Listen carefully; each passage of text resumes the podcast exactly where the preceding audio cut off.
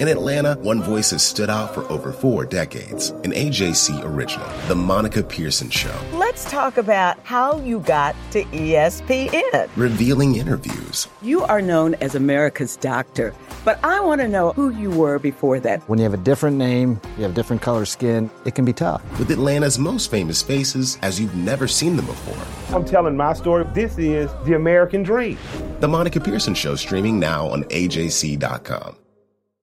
The Atlanta Journal Constitution is taking Georgia political coverage to the next level. Now, Georgia's smartest political team is adding Hall of Fame political broadcaster Bill Nigut. I am beyond thrilled to be joining the remarkable political team at the AJC. And with the year that we have unfolding in politics, it's going to be an exciting ride. Read Bill Nigut's expert insight on AJC.com and listen to the Politically Georgia podcast with me, Greg Bluestein. And me, Patricia Murphy. And me, Tia Mitchell. Hear new episodes every weekday. Only from the Atlanta Journal Constitution. Hey, this is Doug Roberson of the Atlanta Journal Constitution with another edition of Southern Fried Soccer. We're here at Mercedes Benz Stadium where Atlanta United defeated Los Angeles Football Club, or LAFC, 5 to nothing. And a surprising result, a result that didn't really feel like 5 to nothing because three of the goals came in the final eight or nine minutes. Uh, we started off with uh, Julian Gressel scoring, followed by um, Josef Martinez off a Julian Gressel assist two Miguel Almiron penalty kicks, and then a Romario Williams score in the final minutes. Um, I'm joined, as always, for my post game analysis by Jason Longshore of 92.9 and soccerdownhere.com. Jason, how are you? Doing well, doing well. That was a fun one. A little bit of a rope a dope action out of Atlanta United tonight. Felt like Muhammad Ali and Yeah. the Rumble in the Jungle. But the Five Stripes have now won four consecutive games and have improved to 3 and 0 at home, where they have outscored opponents, I think it's 12 to 2 off the top of my head. Uh, they will host NYCFC here next Sunday in what is probably going to feel like a foreign country uh, playing on a pitch this big compared to the postage stamp thing that they play on at Yankee Stadium. But we'll talk about that later. Let's get to tonight. Atlanta United's defense featured three new starters and um, Mikey Ambrose in for the injured Greg Garza. Miles Robinson handed his league debut. The number two pick in the super draft played well. We'll get to that in just one second. And then the uh, third starter at center back was Chris McCann in for uh, Leandro Gonzalez Perez or Franco Escobar. Pick, take, take your pick. Uh, but Miles Robinson was kind of the talk of the match uh, afterward.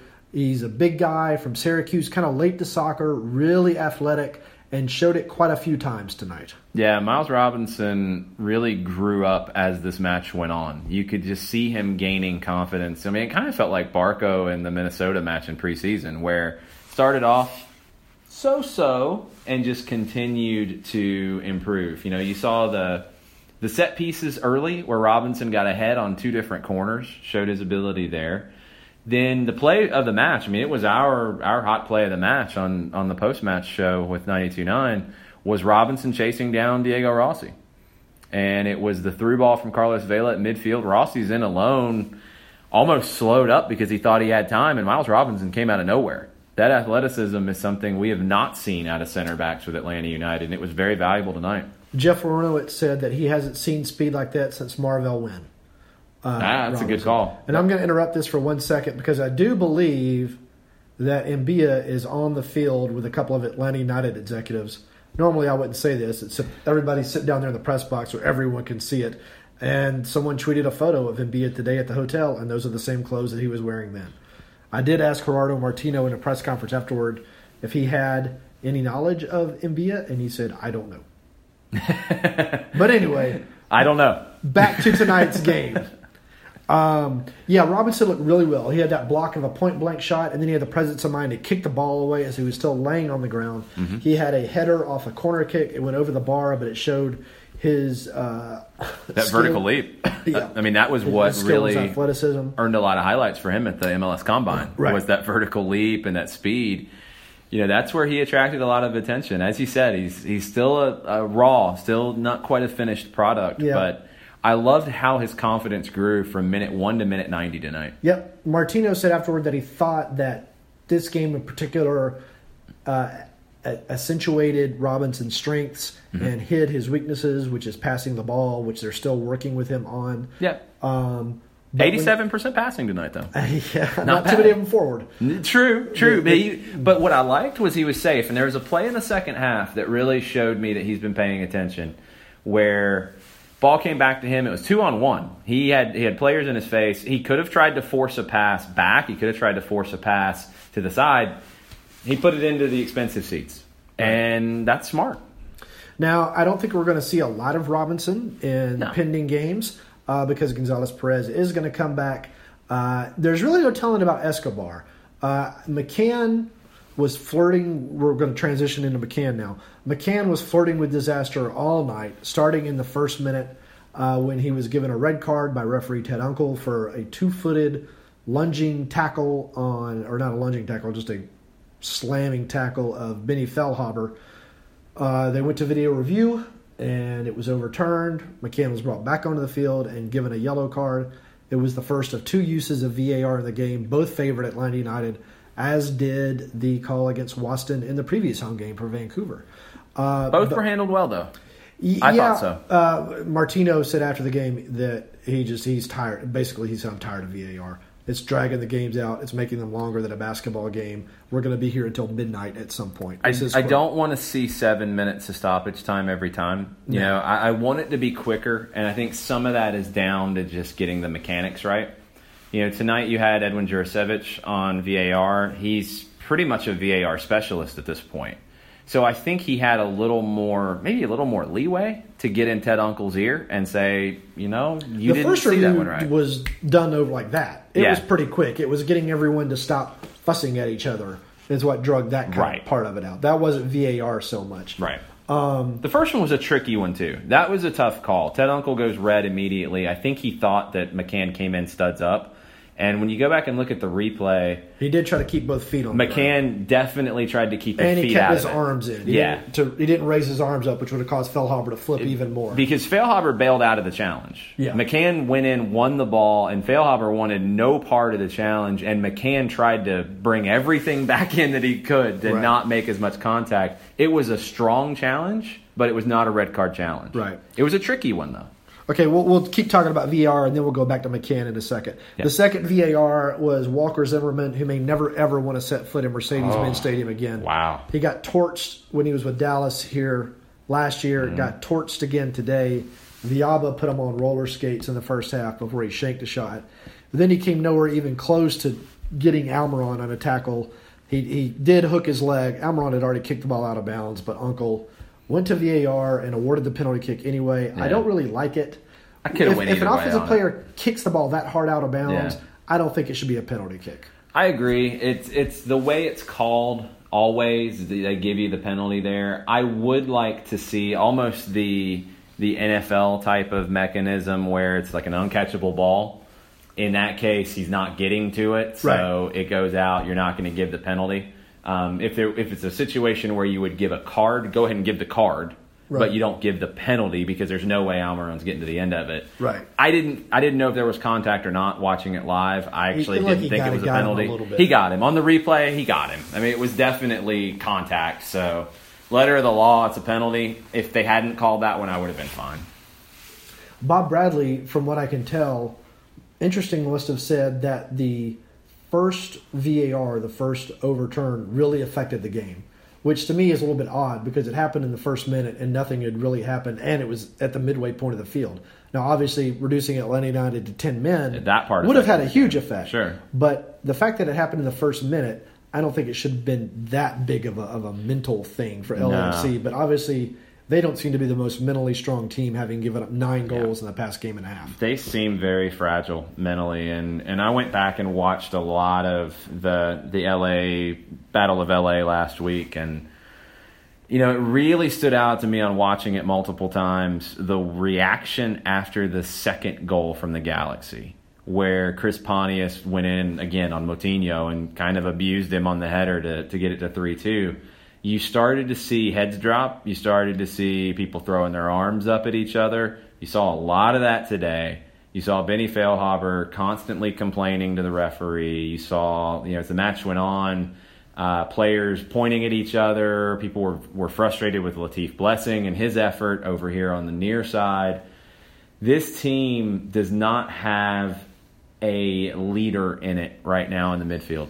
Now, Carlos Vela said after the game that he thought that, particularly toward the final minutes of the game, everyone started to be selfish and trying to do everything Yeah. themselves instead of playing as a team. Now, that's interesting comment coming from him because he doesn't have the best reputation. Uh, It's true. He was working hard tonight, though, dropping into midfield, trying to get on the ball, but that almost worked to Atlanta's advantage because when Vela's getting his touches around midfield, he's nowhere near as dangerous. Yeah, I mean, LAFC dominated possession in the game, but they didn't do a thing with it. It reminded me a little bit of the Minnesota United game for Atlanta defensively, and that they kept everything in front of them. LAFC was able to get through a couple of times uh, in the first half, but as we talked about, Robinson chased down Rossi in a 1v0 and, and stoned him. Uh, the other times it would, they were offsides. Um, Yeah, one one shot on goal. Right. One shot on goal, and I don't even remember it. I don't remember. Yeah, Brad it must have been in the first save. half. Um, I don't I don't remember it either. Um, but McCann again, Yeah, McCann as a center back did really really well against Minnesota. I thought he was flirting with disaster most of the night. He had a tackle in the penalty box that could have resulted in uh, a penalty if Unkel decided he wanted to call it, uh, but he didn't. Um, it, it was a little bit dangerous. Yeah, a little dangerous, but you saw the difference tonight with Chris McCann picking up a yellow in the first half or in the first minute, and Gonzalez Perez last week with a yellow in the first minute. McCann, little on edge at times, but definitely felt a little safer in him seeing the match out as opposed to LGP.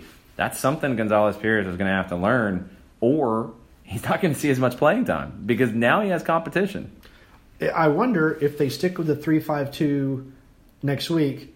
Are we going to see Miles Robinson as the third center back if Franco Escobar doesn't return, or are we going to see Chris McCann as the third center back? That's a fascinating one. David Villa is a forward who can really stretch your back line and pull people out of position. And we saw that at Yankee Stadium last year, and he did it to Leandro Gonzalez Perez. If you go with three center backs, you can have somebody chase Villa around a little bit more and try to make things more difficult for him. So- Assuming that he's back. yeah, He hasn't played the past three games, I think it is now, two or three. It's an interesting point for Tata Martino. It's not easy for him to pick a starting 11 like it was last year. This team has a lot more depth. And then the other factor that we need to talk about is Ezequiel Ezequiel Barco is supposed to return to training on Tuesday. I don't think he'll start against NYCFC, but if he's healthy and he moves well during the week, I do think you'll see him in the 18. Where it's easier to pick where he's going to come when he's coming off the bench. And I did ask Martino if he had a plan for Barco, and that was the first of two consecutive questions, which he said, I don't know. The second was in Via. Uh, but Oh, Tata's a cagey one. Bl- bless his heart. um, but where do you think he's going to play when he? I know who I know who I would pull Okay, who in would you favor of Bark. I would pull Villalba. Right now, I agree. Four, I, four out of general, five games, he's done not much at all. Uh, I'd, that's a little harsh, but in general, I would say no. But right now, in current form, yeah. Uh, tonight, he struggled to find his impact on the match, and the the thing that changed this match was pulling Villalba, bringing on Kevin Kratz, moving Almiron out of midfield to the second forward spot, made things easier for Miguel, who was struggling to find his way into the match. Brought in another creative player in midfield and Kratz, who was comfortable on the ball, and Kratz had the secondary Mhm. assist on the second goal that unlocked everything. Right. Right now, you're looking at Ezequiel Barco probably playing that second forward role. And that would be where he would come into this team. And right now, that would be for Villalba. In the 4 2 3 1, I think it's easier and more comfortable to bring Barco in as a left winger, play Almiron as a 10, and then you're playing either Tito or, or Julian Gressel on the right wing, depending on how you want to play it. I think this team and this starting lineup is going to be based much more on current form and much more on competition in on the training ground week after week than we saw last year. I think mm-hmm. Tata Martino has more players that he he knows what he's going to get out of them. He has more players that he trusts, and he's going to be able to mix and match based off the opposition and based off current form. That may have sounded harsh what I said about Villalba that he hasn't done anything in four or five games, but I mean, he did nothing tonight. He had He had an the one chance that he, he that just shanked finish. it. Right, missed it. Um, he didn't do anything against Minnesota United. Uh, Vancouver, he didn't do anything. DC United was his good game, Yeah. I believe. Now then, Houston, he he really Yeah, Houston, he was didn't with- do there with anything. Well, he was one of many who didn't do anything. One thing I'll give him tonight is, and it's something that stood out to me on the final stat report. Everybody in this team was active defensively. Mhm. Everybody in this team had a tackle except for Josef Martinez. And if you're starting forwards having tackles, something's probably going wrong. But everybody else had t- tackles. Villalba had two, Almiron had two. Everybody was working hard defensively, and that's what made this work. It was a team effort. And to get a clean sheet tonight with Robinson in his first MLS start, with Ambrose starting on the left, with McCann, who's still somewhat converted center back, and Gressel, who's still somewhat converted right wing back, Michael Parkhurst was immense, Mhm. organizing everything, keeping everything in shape. I think we've seen that this team can defend in a variety of ways, and that's got to be a wake up call to the rest of MLS. Yep, that's true. All right, we're going to wrap this up. Jason, what do you have this week? Uh, we have first tomorrow, uh, ATL UTD 2. Um, if you don't have tickets yet, you should get them because you might see a starting lineup tomorrow that features an average age of about 19 with George Bello, Lagos Kunga, Yeah. Chris Goslin, Yeah. probably some Andrew Carleton, Joseph Samuel, Yeah. Ollie Shannon, Andrew Wheeler Amanu. Lots of young Atlanta United talent tomorrow. Coolray Field. It's a four o'clock start against Penn FC. If you can't make it out, the match is on YouTube. It's also at atlutd.com slash two. Um, after that, Soccer Down Here is back on Monday, 9 to 11 all week. Uh, blogtalkradio.com slash soccer down here. And I'm going to go rest my voice. Because I have a, another day tomorrow of uh, calling a match and hopefully a lot more goals to goal. I, I hope that y'all will, if you haven't already, bookmark uh, soccerdownhere.com and, and listen to it uh, either if you can at work or on your drives or something because Jason and John and, and those guys do a fantastic job. Um, I've posted my shorter game story on AJC.com, the longer game story on myJC.com. Uh, the man of the match for me, who was Julian Gressel. I think I agreed with the team on that one. Ah, we were Parkhurst. Uh, yeah, I, I thought about Parkhurst a little bit.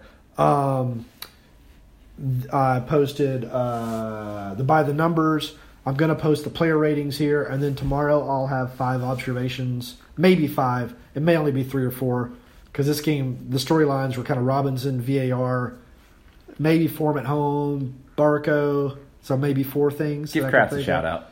Yeah, give Kratz a shout out. um, and then back at it next week. I won't be at training on Tuesday because I have a previous appointment, but I will have something online. You'll have all the usual weekly stuff from me, your power poll, ranking of the games, predicting the lineup, questions with the opposing team's beat writer. Uh, all you can find on myajc.com. Uh, again, this is Doug Roberson and Jason Longshore from Mercedes-Benz Stadium, where Atlanta United defeated LAFC five to nothing behind goals from Julian Gressel, Josef Martinez, Miguel Almiron, and Romario Williams with his very first goal for Atlanta United. All right, this is Southern Fried Soccer. Have a good night. Take care. I'm Ernie Suggs, race and culture reporter for the Atlanta Journal Constitution. And I'm Nedra Rhone, lifestyle columnist. Atlanta has been known as the Black Mecca for so many years, but that means something different to everybody. It means everything to me. I've been living here for 24 years and I am still amazed at how rich the city's black culture continues to grow. Every day I wake up, I learn something new. Well, you all can learn something new by subscribing to the Atlanta Journal Constitution's new newsletter called Unapologetically ATL. It's all about the people, the events, and the entertainment happening in metro Atlanta that black people might want to know about. Like historically black colleges and universities, Atlanta's thriving art scene. and the city's growing neighborhoods. Wherever you live, we want to hear from you. We want to hear what issues are important to you. So subscribe today at www.ajc.com slash unapologetically ATL. Only from the Atlanta Journal Constitution.